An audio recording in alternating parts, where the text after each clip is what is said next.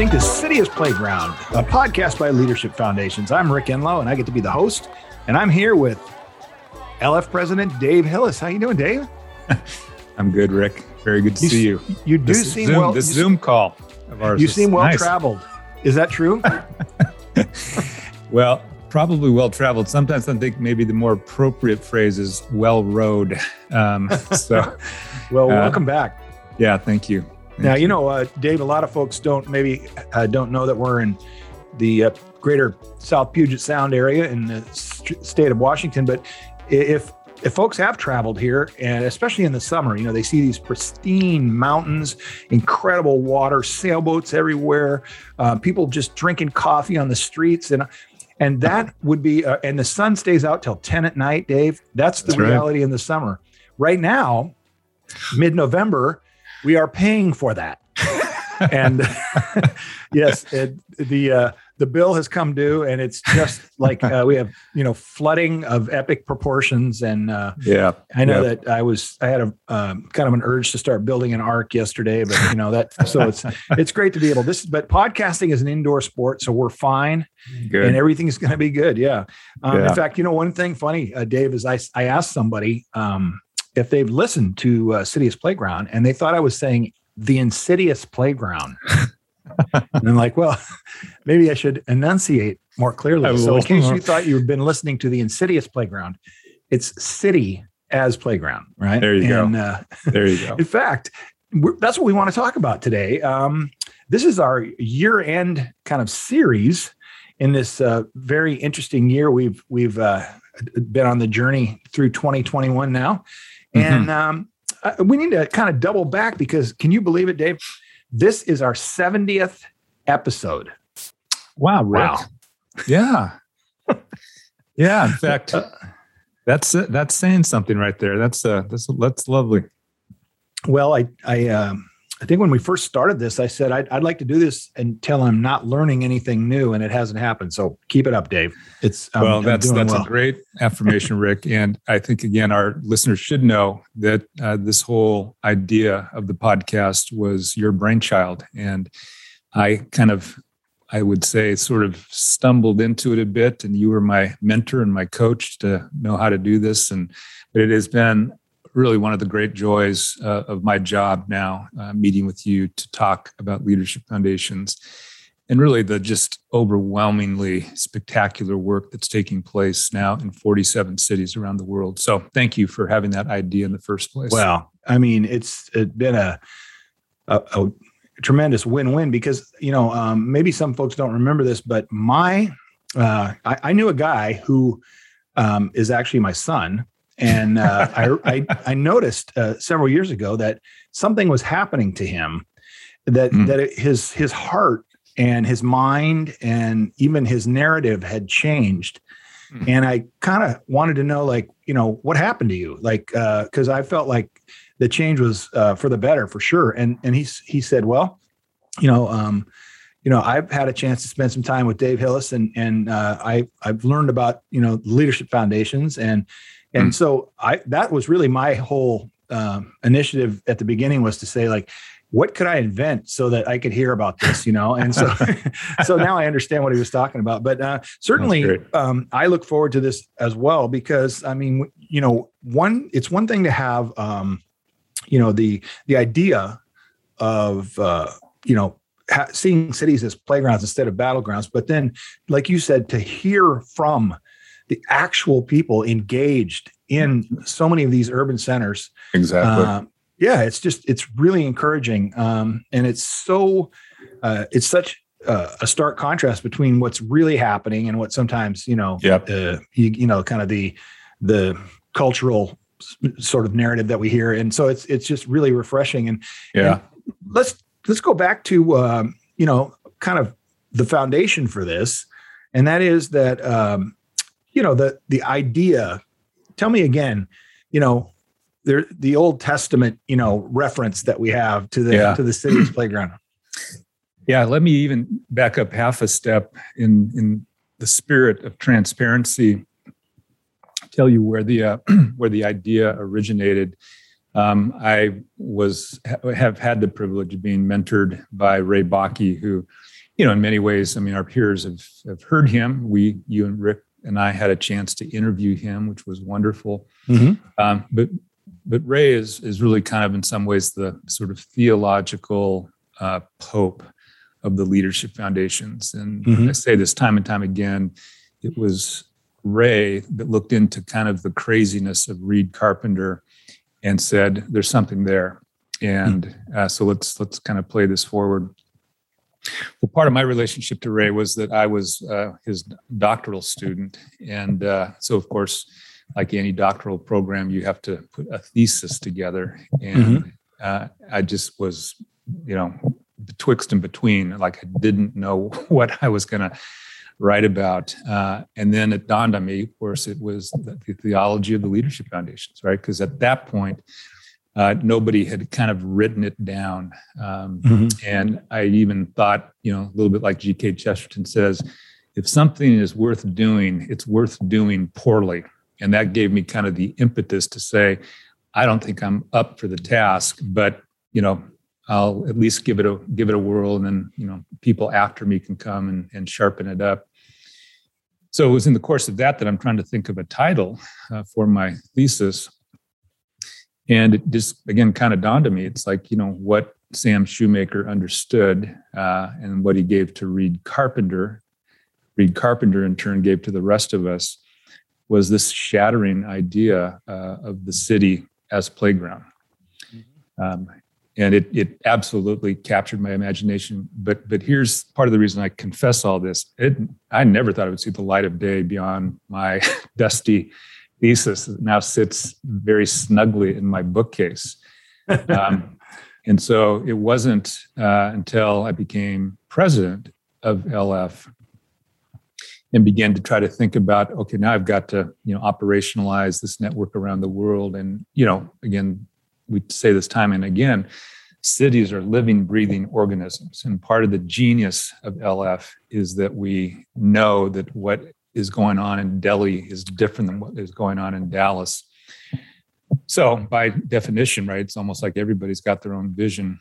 But my kind of quest was could there be a vision fashioned in such a way that became almost the meta narrative uh, of all leadership foundations? And it was there then that we moved to this idea that when you look at leadership foundations whether again it's in you know jacksonville or new york city or fresno um, what they all have in common uh, is this zechariah 8 you know 4 through 5 passage.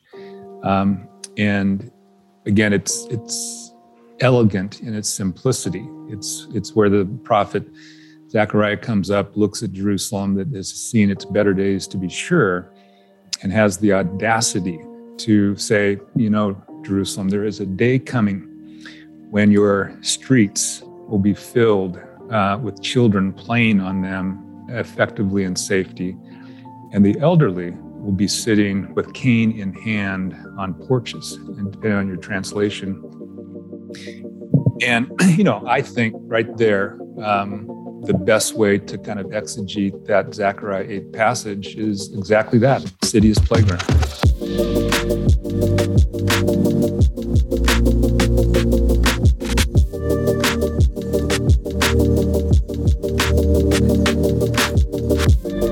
That is the vision.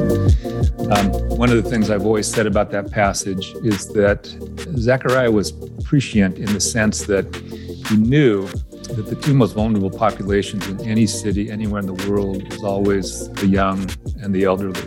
Mm-hmm. And so, by definition, if they're both doing well, in terms of the way this passage describes it, well, that means everybody in between is doing well also, and that the city is actually functioning the way that God uh, intended it uh, to function.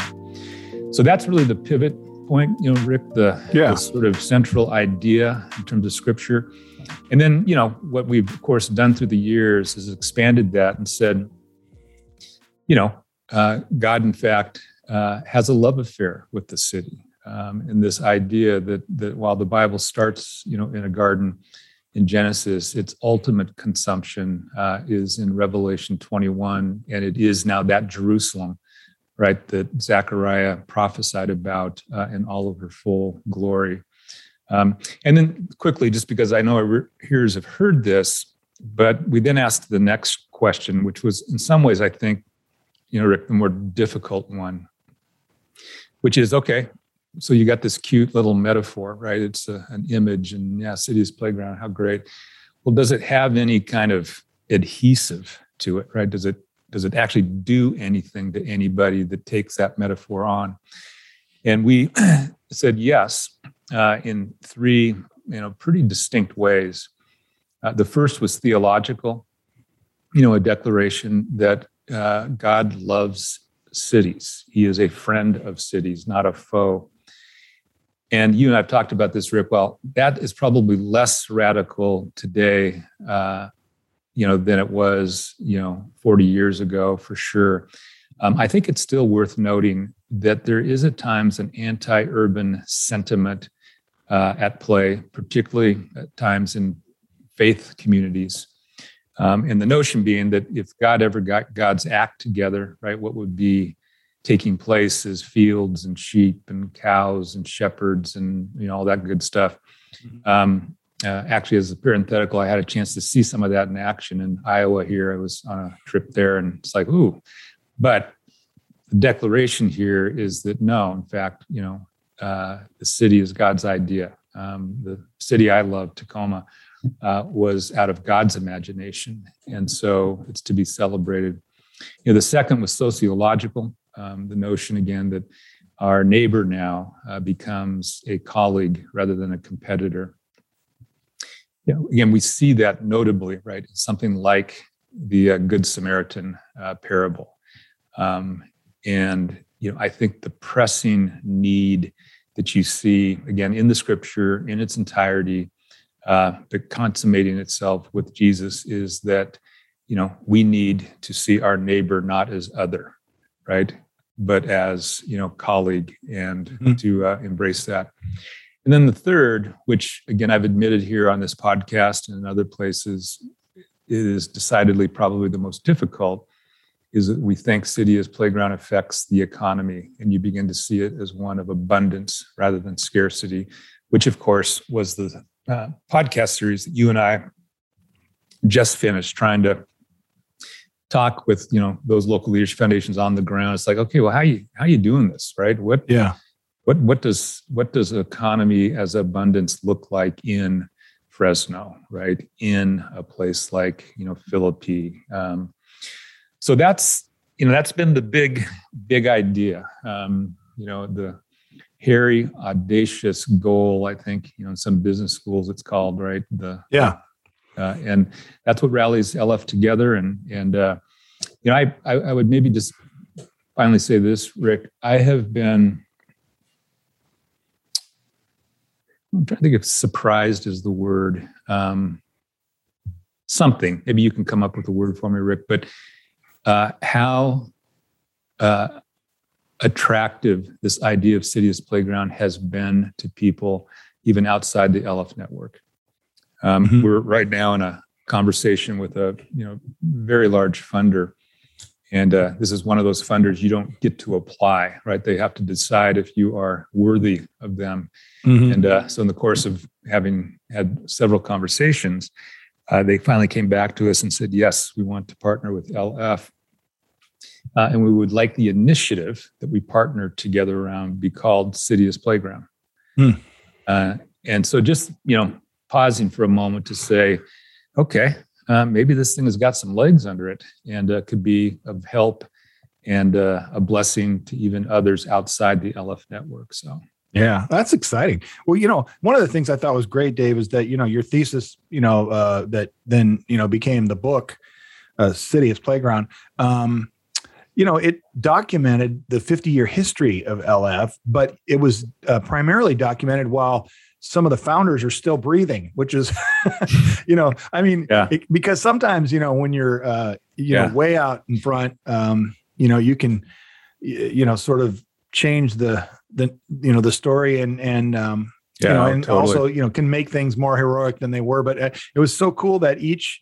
Uh, I mean, even to this day, as uh, as of today, you know, I mean, I I still really enjoy um, getting um, you know prayer reminders from Reid. Like, I mean, I'm still yeah. connected. You know, isn't that great? and, yeah. You know, to to the folks in the book, and like you said, uh, the, the opportunity to go uh, be with Ray. You know, while he was uh, still, you know, uh, you know, going full strength. And he, full strength. Yeah. Know, yeah. I mean, one of those things uh, that I've said before about being at Ray Bakke's house is to be in his library. Yeah. And to realize that, um, the guy's read all these books. You know what I mean? Like, right. like I think it's there. We live in such a world where things are staged. You know, so yeah, like everybody yeah. kind of stages it so they look good on a, a, you know on a Zoom call. But you know, right. I mean, there was a a sense in which you know when Ray was uh, talking, he'd kind of point you know to you know, to reference or to quote somebody. And I mean, like, you know, it was right there behind him on the shelf. So yeah, that was a treat. Incredible. Yeah. Yeah. And I think also, you know, that the, the audacious uh, nature of uh, Zechariah, I see that uh, audacity in the leaders, in the LF leaders in the city. Yeah, that's you that's exactly right. Yeah. You know, the other the other take I would say because I've had you know people who say okay you know i'm, I'm not an urban person so i'm not quite sure the city's playground kind of works for me and yeah i said well i said you know i think there's another way to kind of tether into it um, and i said you know i've always been fascinated with this wonderful little verse tucked into the book of hebrews which you know again truth be told is not one of my favorite books uh, to read through um, it's dizzying to me at times but the writer of the hebrews uh, epistle, whoever it was, said, Now, you know, because of the joy set before Jesus, he was able to endure the shame, right, of the cross. Mm-hmm. I said, you know, to this person, I said, that's where the city's playground comes from. It's just simply a manifestation of that joy, you know, that mm-hmm. was set before Jesus. And I said, you know, truth is, none of us can do this work if there isn't something beyond just a grinding obedience, right? I mean, we can do that and, and there's work to be done and it's tough. But at the end of the day, I mean, I'm getting up in the morning, I'm going to bed at night. Uh, I hope like Jesus because of a joy that I have perceived uh, that then begins to shape, you know, some of the hard things I've got to I've got to walk through. Um, well, that's City's playground, right? That's just a it's it's yeah articulation of that joy. Um, and certainly other people can you know, have their own metaphors, but I, I wanted to say to people who maybe don't feel quite the urban vibe, you know, the way yeah. that, uh, that LF does, that you know we're still on the same team. You know, we're in the same unis here. Uh, it's it's all about joy, and you know, yeah. Chesterton well, and C.S. Lewis articulated so beautifully. I mean, it, you know, joy is the secret of heaven. Um, hmm. So yeah. Well, I mean, also people should, you know, feel free to, you know, to to uh, right size the, you know, the metaphor. So it might for them it might be town as toy store. But you know, city is playground. I made that up. But hey, the thing is though, Dave, that um, one thing that I've seen in um, you know, not only in the LF universe or uh, metaverse as now we're being you know that's constructed. Right, that's right. Yeah, but uh, we'll have to do a, this, we'll have to do a podcast on that, Rick, at some I point. I know. Well, that's I've told you a long time ago, Dave, that I don't want to be a mega church. Uh, I'd rather be a meta church. You know. so, uh, uh, but the thing is that one of the things that's a reality, not only in Scripture but in um, the work of LF, is to recognize um, that God gathers Hmm. I mean, there's always been, uh, you know, this this uh, idea that, you know, what is what scatters is, you know, and divides is what is, you know, that's right, is the dark and the evil, you know, in our world. But this this gathering God that that is described in Scripture, and so He gathers His people. He gathers people, and the more gathered we become, yeah, you know, the the more we start to, uh, you know, understand, you know, uh, what God's talking about you know in so many of the the, the different uh, places we we hear about. So i think that that um this this idea of um seeing the city seeing the gathering as yep. a, a playful gathering instead of a hostile gathering is so refreshing. And like you said it's it's not just um uh you know those of us who had theological training or whatever. It's it's even you know just people that are thinking about our world and saying hey that that's something that that you know is refreshing you know exactly because yeah. uh, because uh, and i think that all the way through this that one of the things that you've taught me and that i think that you know bears repeating is that uh, so many of us and I, I, would consider you know myself maybe some of the peers you know in the pastor universe um, are spent so much time and effort and you know kind of like you know uh, just preparation and inner dialogue and all that on the theological you know yeah. I mean, just really you know hey god loves the city. I'm right there with you. But almost at the expense of having a sociological or economic kind of uh, absolutely. you know a marriage. And i think that's one of the things that um, that's really really helpful is to to to not stop at hey god loves you know cities. God loves gathering people. God loves you know uh, you know just the urbanization of the world is not some kind of a cosmic mistake you know but is part of the plan of god redeeming this world that's right yeah and but then also you know then you if you don't add um you know seeing colleagues instead of competitors or or, or living yep. with abundance instead of scarcity then it's just it, it doesn't really have the content that it's intended. Yeah. And. I think that uh, you've talked about that before. That the uh, you know a theology without an anthropology uh, is just uh, some ideas that you know that don't touch anything. Yeah, no, Rick, that's that's. I mean, that's very well articulated, and I really couldn't add much to it. Um, you know, I, I would simply, you know, go back and say that, you know, someone like Martin Buber um, has this wonderful little line where he says, "Now, real living is in the meeting," and uh, I think those Presbyterians that are listening to us that uh, they've now been given a uh, Jewish philosopher's uh, reason for why you have all these committees and sessions and things like that. You know, that's right. That's right. But but I I have thought about that line a lot uh, because again, one of the hardest things to do is to meet with others uh, and you know even more to meet with others that aren't on the same team right that aren't a part of the same tribe that mm-hmm. don't you know belong to the same denomination and it's precisely in that space um, where city's playground begins to actually get some legs under it may i you know tell the story that you know we and the way we operationalize all this, of course, is you know through our wheel of change, right? Engaging leaders of good faith and goodwill, building the mm-hmm. capacity mm-hmm. of others, developing joint initiatives. Well, the through line of those three functions is meeting with others, right? Mm-hmm. And so I still remember we had gone through the Bridgespan process, and Bridgespan had you know been that that high octane uh, non uh, profit consulting group, and they spent almost six months, a little bit over six months with us.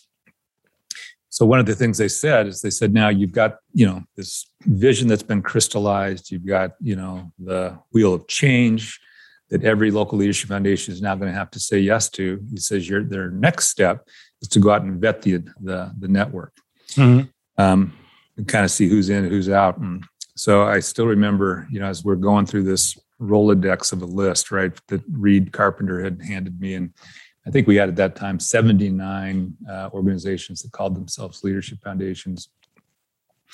And we just, you know, began to walk through and say, "Hey, here's, you know, here's the deal." And I had told, uh, or I had asked Bridgespan, you know, at the end of this vetting process, what, what, what do you think is going to be the, the loss of membership here? And he said, "Well, you know, based on our experience, you'll probably lose anywhere between 10 to 15 percent of your uh, of your membership." Um, at the end of it, we were down to 33 uh, local leadership foundations, so probably you know closer to almost 60 percent. Um, mm. Yet it was one of the holiest uh, exercises I've ever walked through. But that's all background to say that we were having the conversation with this one leadership foundation or a group that called itself a leadership foundation in a city in America that was probably you know demographically almost 80 percent Catholic and so we're you know again having a good conversation and at some point you know myself and this was with h Spees um, and we said hey how uh, engaging leaders of good faith and goodwill uh, what's that look like now here in the catholic space and you know without you know batting an eye i mean you know my our colleague there said oh we don't work with the catholic church uh, it's cult. And it's like, really? Um, you know, uh, where, how, how have you kind of come to this position? It's like, oh, it's, you know, worship of Mary. I mean, these saints, you know, the, uh, I mean, this is just terrible stuff. And I remember H and I kind of looking at each other and going, we need to honor this person's conviction, right? At some level. I mean, perhaps they got to that position on, you know, the basis of something, but that's not the leadership foundation way. Mm-hmm. Right. And to be able to declare, um, you know, for leadership foundations, um, we engage others. Um, and we engage others that are different than us because mm-hmm. it's again you know in that buber like way that's where the real meeting uh, real living will begin to sort of you know emanate up from and uh, so it's just you know i've had lots of stories like that rick but that was one of the most startling and again what i find time and time again is that as simple as saying something like let's gather mm-hmm. um, absolutely puts the fear of God in people at times, right? They're mm-hmm. just like, well, who are they? You know, I mean, where do they live? Uh, you know, what, what, what, do they believe? Uh, which is just the antithesis, like you said, of this gigantic figure called the Christ that we watch walk through the Gospels. Uh, right. It's all about the meeting.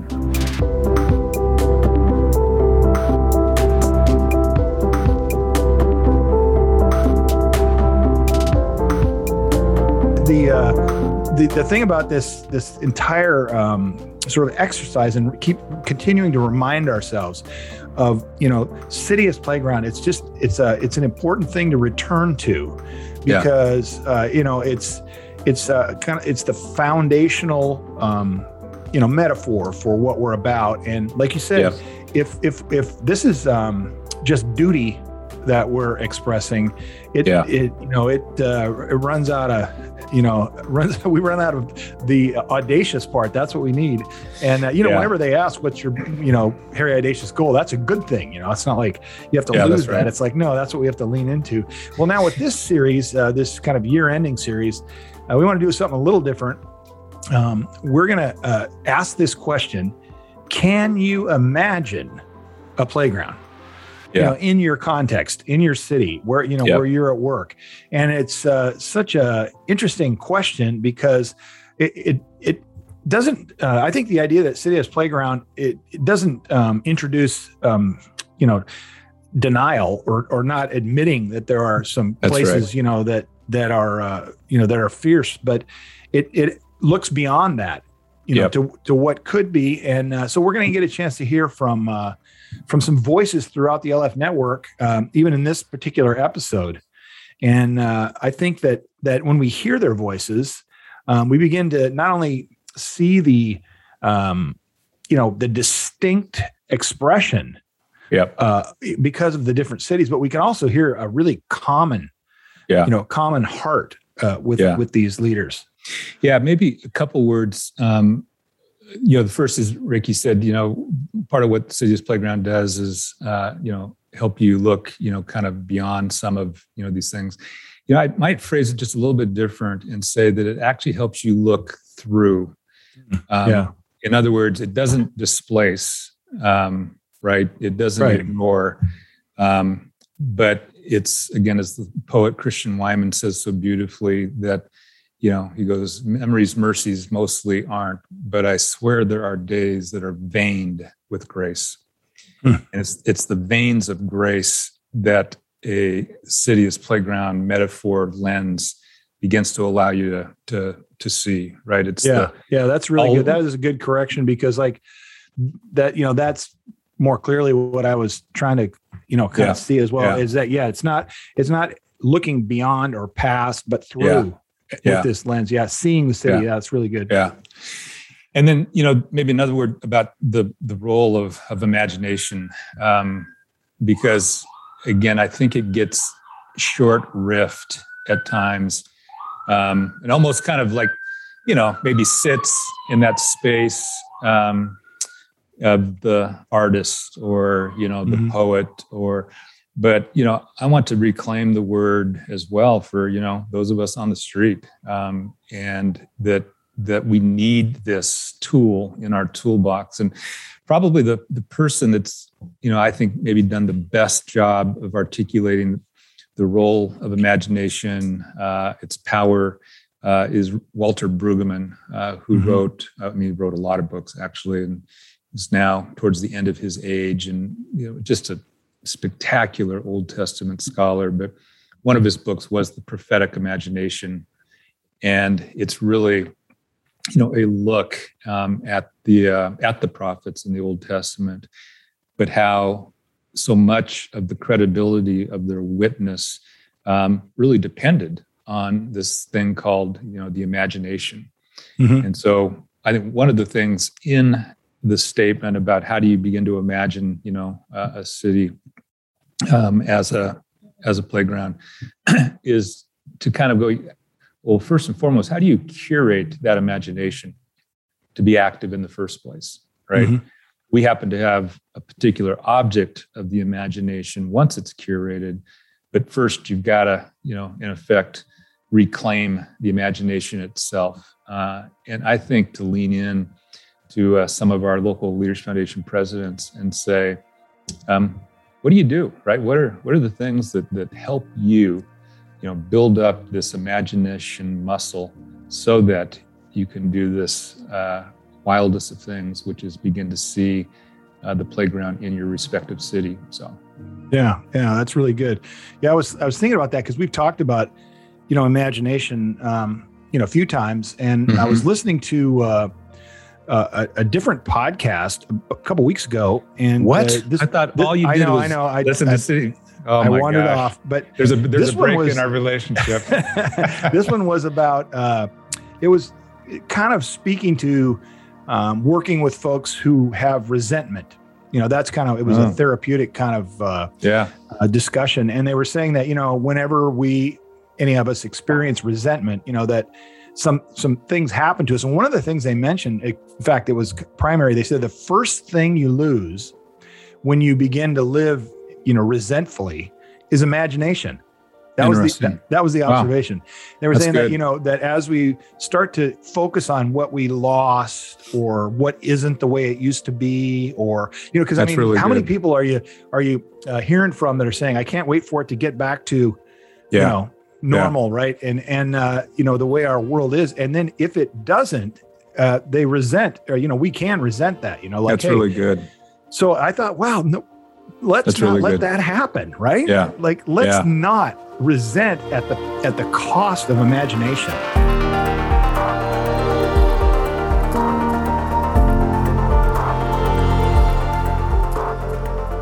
That's really and, good. Yeah, yeah, So I was really, I was kind of encouraged to, to really investigate. You know, what it, what is resentful? You know, and I think about that scripture. You know, even some of the psalms that say like, "Hey God, um, you know, give me a uh, do an MRI on my soul." You know, and and yep. if there's any resentment there, if there's yeah. anything you know that that that I'm not seeing, you know, yeah.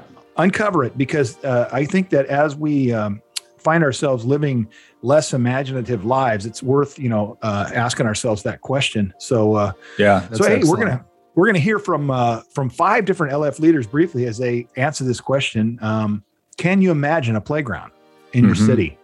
But mm-hmm. hey, can I do something, Dave? Can I do something right now, right in the middle of our talk? Sure. I want to. I just want to say because it's this is a kind of our year end series. Yeah. But as we head into the last few months of the year, I just um, hey Dave, you know, you know I was born taking offerings. So here we go. But I, I want to invite those of the, those who are listening to not only um, think about this, but also to think about who they could talk to mm. and join us in this thinking because um, we want to uh, invite people to engage more deeply with leadership foundations. And um, and that that means, hey, let's let's think about how we can be generous in our support uh, at the hmm. uh, last part of the year here and uh, consider making a financial contribution and it's easy to do um, most of us would be able to you know talk to a friend and, and explain um, you know how much we value leadership foundations and if they said well you know how could i participate we could just let them know leadershipfoundations.org slash donate. Okay. And you can almost, you know, name any organization slash donate, and that's how you that's how you get there. But but what's cool is that um, you know, because of uh, you know, LF's uh, status, uh, of course, all the the donations are tax deductible and and they go directly to fuel the the leadership and long lasting change in cities that we're going to hear about. And so I just want to throw that in there. And um, and oh, by the way, need to say this: like, uh, I have no holding in the Leadership Foundation, you know, organization. So, you know, they always do that. Like I've listened to radio stations where they'll they'll you know do a scathing report yeah. on something, and then they'll turn around and go like, uh, "But we do have to disclose that you know we're shareholders or something." You know, not not the case. So I just want people to know that's just from my heart right there, and uh, and uh, I, I just I just hope and pray that folks would just think about that. And I know that a lot oh, of thanks, uh, Rick. Yeah, a yeah, lot of people, thanks. you know, I, I believe uh, that at least the, the folks that um, you know that are responsible for the means, you know that uh, that they have, you know, they they are very thoughtful about that, and I just want to have them include uh, LF in their thinking. Great, thank yeah. you. Well, let's uh, let's just kind of highlight, and maybe you can just fill in uh, little tidbits because I know we could talk at length about each one of these remarkable, audacious leaders. But yep, uh, we're gonna we're gonna go. Uh, we're gonna hear from Jacksonville, Florida, where uh, Nishan Nix is the CEO, and uh, that's the First Coast Leadership. Have you ever visited that Leadership Foundation, Dave? I have, I have, and uh, uh, Nishan is uh, actually the second president. Um, uh, his uh, predecessor, a good friend, uh, Reggie Gundy, and so Reggie and I had a chance to meet a number of years ago. Um, our current board chair, um, actually, uh, the LF Global Office Network is Randy Drew, who also hails from Jacksonville. Um, but yeah, everyone I think probably knows this, but you know, way up in the uh, kind of north of, uh, of Florida. And having been to Florida so many times, Rick, I oftentimes kind of laugh and go, that thing could be divided up into like five different states. yeah, no kidding. Vibe. I mean, from you know South Beach to Jacksonville to you know you name it. Uh, but Sean is just. Uh, well, let me back up real quick and say one of the things I'm most proud about in LF is that over 50% of our presidents uh, are people of color. Hmm. Yeah. And Nishan is one of those. And, uh, you know, uh, doctorate uh, in theology. He's this articulate, uh, wonderful communicator, um, and has really grabbed, you know, I think uh, First Coast uh, from Reggie, and has really begun to put some legs under it in some ways that's uh, that's that's quite exciting. Um, and uh, so, yeah, can't say enough good things about Nishan. He actually, along with a few others, right now we have a relationship with the Stand Together Foundation going through uh, their training. And Nishan is one of those that we tapped on the shoulder to go through it. So it's it's nine leadership foundations walking through this training together. Now it's going to be great. Yeah. In fact, uh, these uh, clips are, are kind of brief, but you do catch. Uh, you know, you at least when I when I listened to them, I thought I want to. I'd like to spend more time with every one of them. You know yeah. what I mean? Because like, yeah. like you said, you can catch that from him. But he's going to uh, to give us just a little picture of imagining a playground in Jacksonville, and then we're going to hear from Anthony Branch in Memphis. Yeah, Anthony is also another um, colleague who's been a good friend now for a number of years. Uh, actually, uh, is the third president at the Memphis Leadership Foundation. Uh, I think probably most people know this, but Memphis was what we kind of describe as one of the original posse uh, that surrounded uh, Pittsburgh. Uh, mm-hmm. so Pittsburgh was birthed, of course, in 78. And then there were four or five leadership foundations that came on pretty quickly. Uh, Memphis came on in 1985 uh, under the direction of Dr. Larry Lloyd. Um, and so it's just, you know, done spectacular work now for, you know, gosh, almost 40 years. Um, and Anthony just took over as uh, CEO, I think, a year ago, and now has recently become uh, president. Um, Anthony is also uh, just this wonderfully articulate, um, you know, voice on behalf of uh, the Memphis Leadership Foundation, and they're just doing uh, tremendous things. So, yeah, well, it, it's going to be great to hear, Anthony, as well, because you know you will hear. Um, uh, I think that that spirit of uh, audacity, you know, as he, you know, explains yeah. some of their work there, and then I would say this, Dave. Not only is there uh, racial diversity in the, you know, at the leadership uh, foundation, um, you know, leaders level, but also uh, gender diversity, and we have some wonderful uh, leaders, including uh, certainly uh, Courtney Dugstad, which when you hear a voice uh, about what's happening in uh, Rochester, you think, wow. I mean, at least I really was impressed with just her idea that she shares yeah. about where she finds, um, you know, uh, you know, how she sees this city. In, you know, I think it's kind of in a unique perspective and it really does speak to the seeing through something. Yeah, that's right. Like yeah. just what you were saying. Yeah. Yeah you know, Courtney's been with us now, I think almost a couple years, and uh, I've, I've, laughingly told her this that uh, I now have a better sense of the line that Shakespeare uses when he says, "She is fierce." Um, Courtney has a a uh, a drive, a momentum, an articulation um, that you know it, it kind of puts me back on my heels a bit in a good way to be sure yeah. but um, very yeah very important um, and what they're doing particularly in one of the most difficult populations uh, in any city right which is uh, those getting out of prison and mm-hmm. how do they begin to get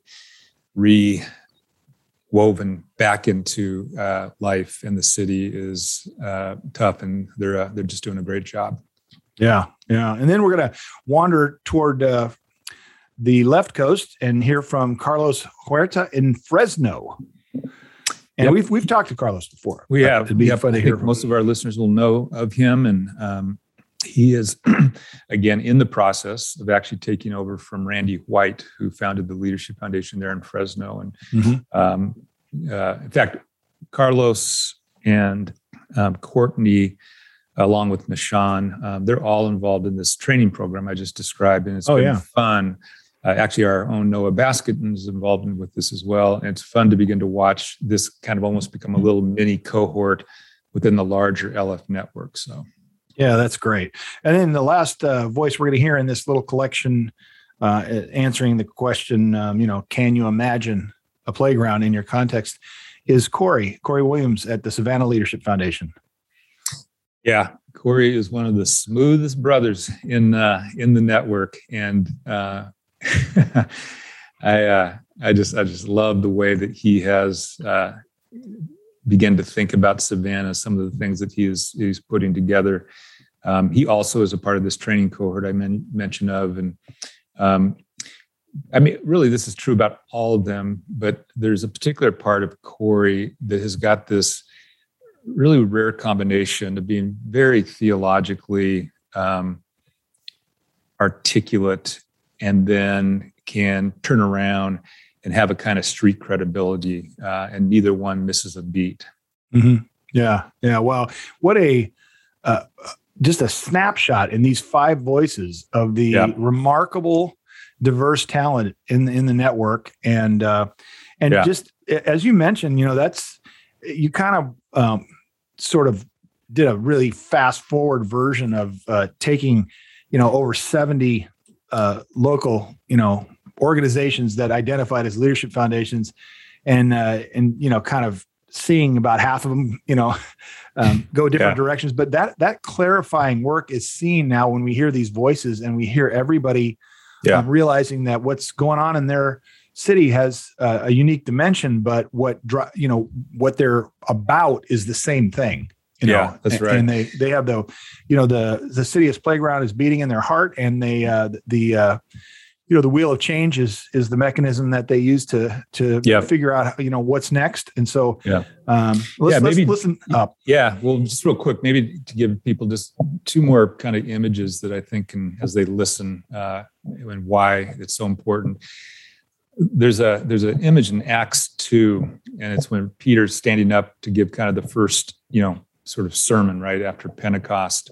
Mm-hmm. Um, but Luke does this really interesting thing. He's on the portico, right, amongst all these people who had just crucified Jesus. And it says that Peter stood up with the 11. So, in other words, the very first sermon ever given was not like this one dude, yeah. right? It, it, was actually again a cohort of people standing up together, and I just love this almost image of Peter stands up, right? Then James stands up, and John stands up. I mean, like this is us together. You happen to be the voice, yeah. But you know, don't don't think that this isn't you know a group. And I think about that all the time, Rick. I you know am you know largely at times you know a voice on behalf of the LF network, but I just constantly you know want to bring people back to the idea that I stand up with the 47. Right? We mm-hmm. this is this is a collective. The second quick image is this wonderful image of the choir uh, in Revelation, right?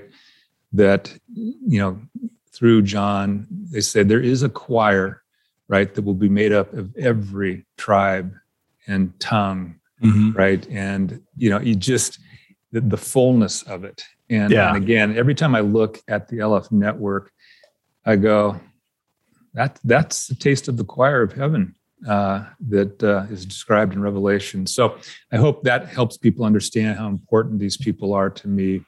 No, that's really good. Yeah, that's great. In fact, I was in this uh, discussion the other day with somebody who was talking about how Moses, um, you know, got overwhelmed and you know started kind of complaining, like, "I don't think I can do this job." And uh, and you know, and that's when he got the insight that like you're not supposed to do this alone. and what the right. line that I read was so interesting. It said, uh, "What you are doing is not good." That's that's the line that that came through uh, from those who were you know giving him some uh, some counsel. And I think that um, whenever we end up you know uh, by ourselves, not standing as a cohort, you know, then what we're doing is not good. And so I think that's a yeah. question that I ask myself: where where in my life am I, you know, standing you know, alone standing alone yeah and yeah. so yeah, yeah so I think that's what's so great. So I, I just, uh, I've invited myself to stand with these people. I, you know, Dave, I don't seek permission to do that. You know how that is. I just go for it. I know that about you, Rick.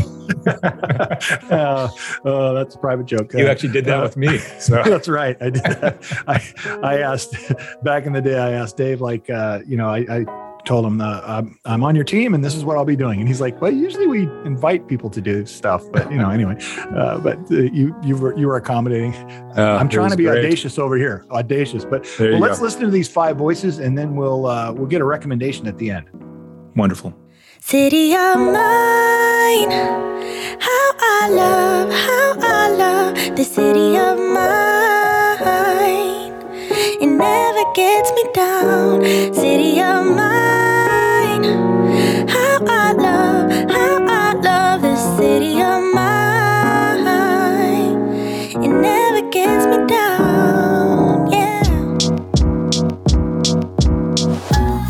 Uh, Nashawn Nix, CEO for the First Coast Leadership Foundation in Jacksonville, Florida. When I imagine a playground uh, in Jacksonville, uh, we're in the urban core, and uh, right now it's considered somewhat a battleground uh, for, for uh, poverty, for crime, and a lot of youth that are killing each other. So, right now, when I imagine a playground, I think of a healthy, vibrant, thriving community. I see a place where our youth are no longer fighting to survive, but they have a fighting chance at success. And at the First Coast Leadership Foundation uh, in Jacksonville, what we're doing to help make our city a playground is contributing through Mentoring to Thrive. Uh, it's one of our key initiatives to where it's an all hands on deck effort from the government from the business sector, the private sector, uh, and just local volunteers helping to make a huge impact uh, to work with our youth. I want those youth to turn around and uh, be able to give back, uh, to be able to give back uh, when, when they can say, man, I'm grateful that these individuals poured into me and now I have an opportunity to pour back into my city. I'm hopeful that for the city of Jacksonville, that it will become a playground because we're relentless with our efforts and with our strategic partners. This is achievable, it's doable, and it's practical.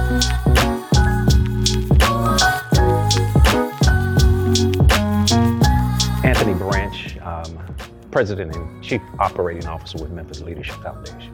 When I imagine the city of Memphis as a playground, I imagine a place where opportunities are available to everyone, regardless of where they come from, uh, the color of their skin, how much money they make. And those opportunities help to propel them forward, as well as um, poverty is, is non-existent as well as crime where, where children and adults and everyone can get along and, and just have a good time together and learn from one another places that I don't see us uh, uh, making the super advancements that would, would, would like to be done would be probably in the area of education.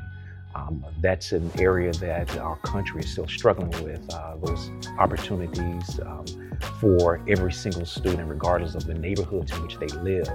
Uh, these students come out of school, some of them are not as prepared as others that, that come from very rich um, uh, neighborhoods uh, because of textbooks, because of quality of teachers, because of the training. Um, so th those are areas that we certainly need to have some great improvements. Uh, we have programs that are filling in the gaps where some of our schools are missing the mark, um, really making a difference uh, in language arts as well as uh, mathematics, making sure the kids are able to read, make sure they're able to uh, understand and comprehend conceptually. And I think that's a, that's a key to our students really advancing in life. I see it as being a, a place where students and children of all races being able to get along together simply because they respect each other, because they admire each other, and it's a friendly place, a place where education runs runs well in all communities, as well as the acceptance of everybody, regardless of who they, or what they look like, the color of their skin, or where they're from. And I see that in just getting along well, where crime does not exist. And that's something that I feel that we as an organization, we're moving toward. There's a lot to be done to get there, but certainly are, are making some strides to make that um, non-existent one day.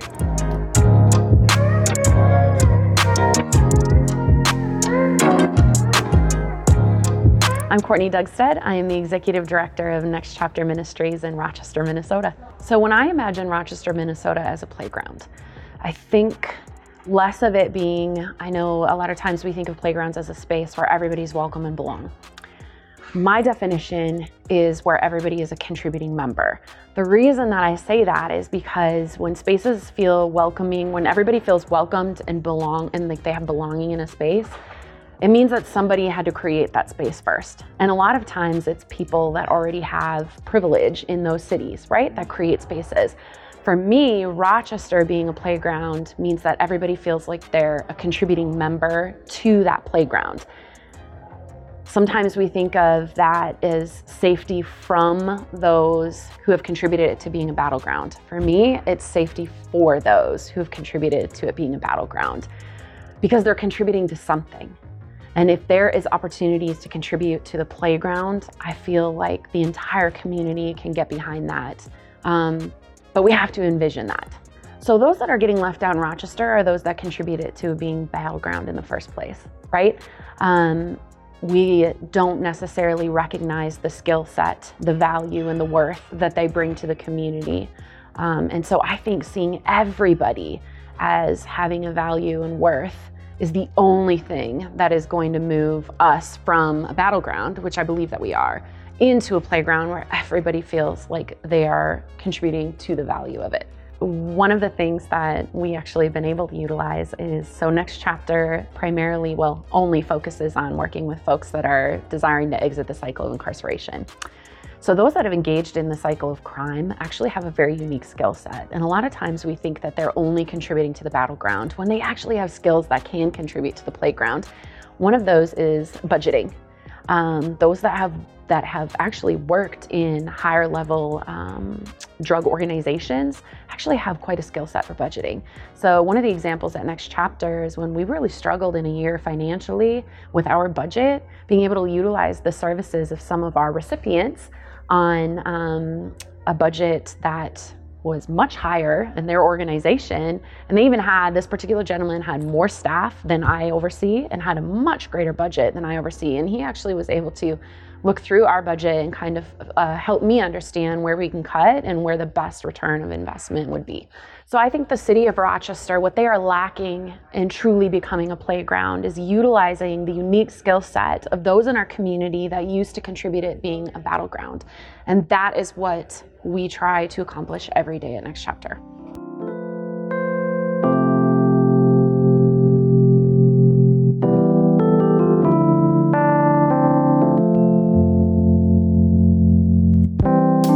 My name is Carlos Huerta. I am the Associate Director at the Center for Community Transformation at Fresno Pacific University in Fresno, California. When I imagine the city as a playground, my city, Fresno, I imagine, I, I hear laughter, right? I hear a, a vibrant city that, that is connected at the same time that works together, that collaborates, that at the same time isn't, um, I would say, cutting each other out.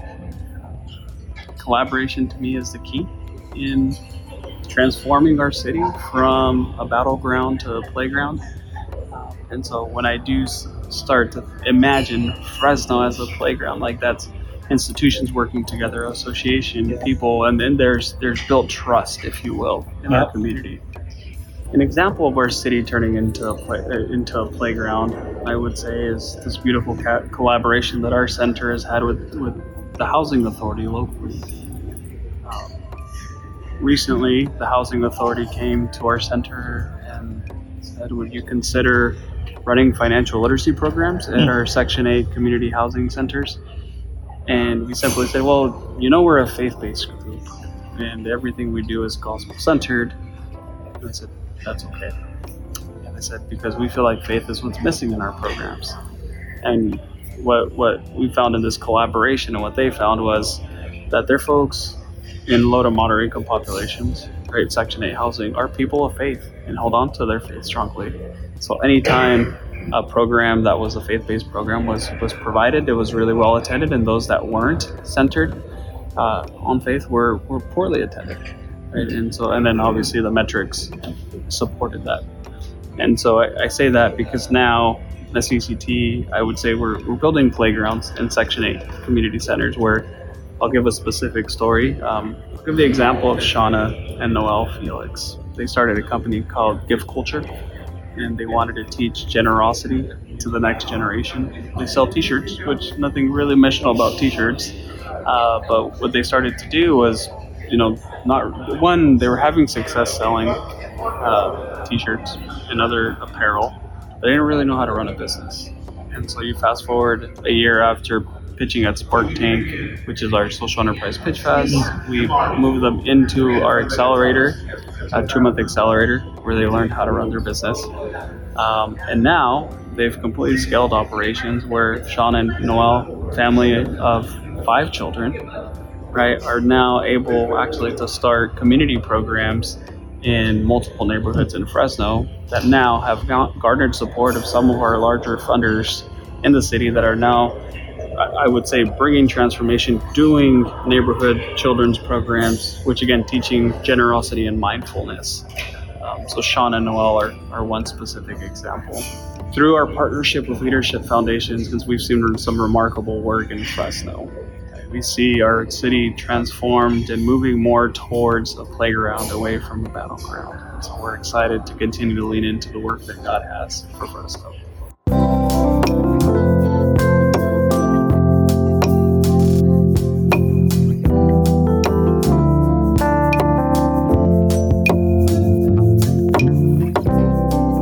Yes, I'm Corey Williams with the Savannah Leadership Foundation.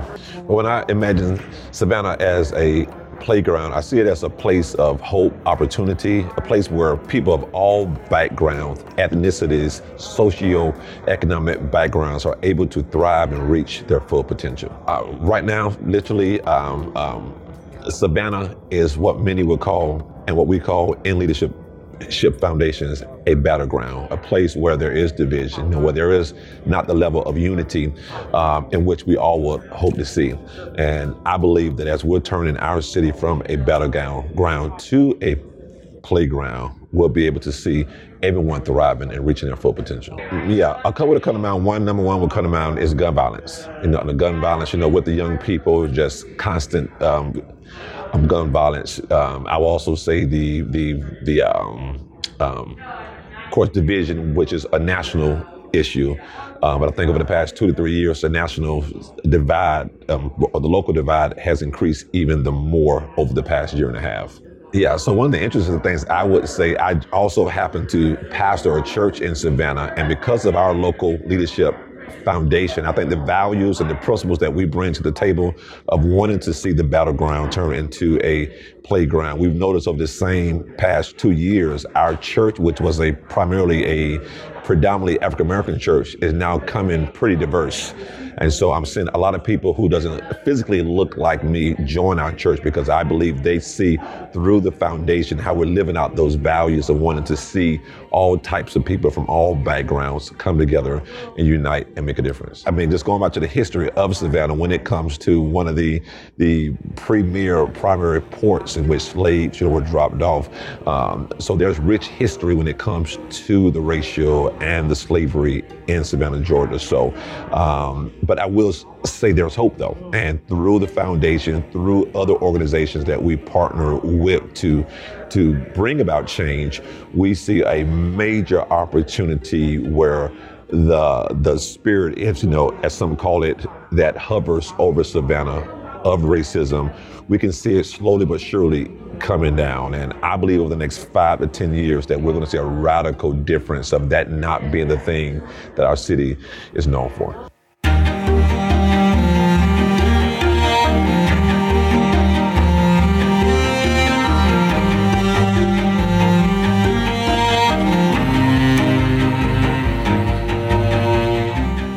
Wow. Thanks to Nashawn Nix, to Anthony Branch, to Courtney Dugstad, Carlos Huerta, Corey Williams, those voices we heard, and um, just a tiny little snippet of their heart uh, for the city as a playground in their in their in their different uh, contexts. Yeah. So that's that was great. Yeah, it was. I, you know, it's just, yeah, it's a bit breathtaking, you know, to Mhm. be quite honest, and how God has grabbed them, you know, brought them to this place to begin to think about the city and the ways that they articulated. Um, you know, it's, it's just for me, it's nothing short of miraculous. So, Yeah. Yeah, it is great. And it actually, this time of year, which um, somebody could be listening to this, you know, later on, because I know a lot of people just binge listen to these podcasts. They just decide to go for like five or six City as Playground podcasts, you know, out of the 70, you know, that are there. uh, but, you know, in real time, we're coming up on um, that Thanksgiving season. Yeah. And it's, uh, it is really a good time to, you know, to find yourself uh, just sort of uh, looking out the window a little bit and, and realizing that, you know, Yep. that th- this is a miraculous thing. And, um, and again, we talked about um, audacious leaders, but we serve an audacious God that would, uh, that would, That's you know, right. uh, you know, right. put something like this together. Well, Yep. uh, speaking of uh, incredible leaders, uh, Noah Basket, our uh, a lot of people should know this, but he's the uh, the producer and director of uh, of all things City as Playground. So uh, Noah's going to give us a recommendation because we like to wrap up each episode with uh, something that helps us more clearly see the city as a playground, would open our eyes to see uh, the city as God sees it. And uh, Noah's got a recommendation for us. So what do you say, Noah? Yeah, thanks, thanks, Rick. Thanks, Dave. I uh, I thought I'd stick on the uh, imagination theme, Ah, and uh, yeah, so this is a book actually uh, Dave passed along to me a couple uh, months ago. I think it's called "The Moral Imagination: The Art and Soul of Building Peace." Uh, it's the guy's name who wrote it, uh, John Paul Lederach, and he is a uh, he's a Mennonite. He's a um, kind of a scholar professor of peace and mediation studies out of it's out of uh, Notre Dame. Yeah, so I've he's heard a, of it. he- I've he's heard a professor out of Notre Dame. Okay. Uh, yep. And um, yeah, uh, in addition to just being a really knowledgeable guy, you know, he's done peace mediation work in all kinds of places, uh, Nicaragua, uh, Northern Ireland, um, Kosovo, you know, in some really tough places. Yeah. and yeah. basically, this this book is kind of saying that you know those folks that have been in that kind of work and really kind of broadens it to social change work in general. You know, we oftentimes spend way too much time in the whole um, kind of getting your specific techniques right and really almost gets into the, you know, manipulating people. And he argues, you know, really what this work of um, kind of addressing violence in our world, finding a different way, is all about creating these uh, kind of deep networks of relational connections. Mm. Um, so, really, I thought a great book, really great read, so articulate and thoughtful, um, and really in alignment with a lot of what we're doing in leadership foundations throughout the world. Um, so, uh, really great read. Can't recommend it enough. Yeah, thanks, Noah. That's that totally lines up with with what uh, what we're talking about. And uh, Dave, thanks for sharing uh, that book. Yeah, absolutely. How that book cross your path? You know, interestingly enough, it came from a colleague of mine um, that uh, recommended it, uh, Jonathan um, Campbell. And uh, Jonathan is a guy that I, have really come to grow and uh, respect and love. and he said, Man, this book, he says, you got to read it. And so uh, I read it and agreed with him. In the same mm, way, Rick, yeah. that if you recommended a book to me, I'm going to read it. I'll be careful then. All right. Well, thanks again, Noah, for that recommendation. And thanks to everyone listening. And if you have uh, any input, uh, in fact, uh, I have one class at the university, and the professor said, "Is if anybody has any, um, uh, he he actually said this word. He said, if anybody has any um, recommendations or refutations, and I thought, I'm, should I stand and just refute you know, but I, I, don't think he was really meaning that. But if you do have any recommendations or refutations or whatever, you have any input, yeah. then certainly get get a hold of us at uh, leadershipfoundations.org, and uh, you know we'll, uh, we'll, we'll start the conversation. But thanks again, and uh, have a great holiday, Thanksgiving holiday uh, until yep. we speak again. Great, Rick. Thanks. You bet.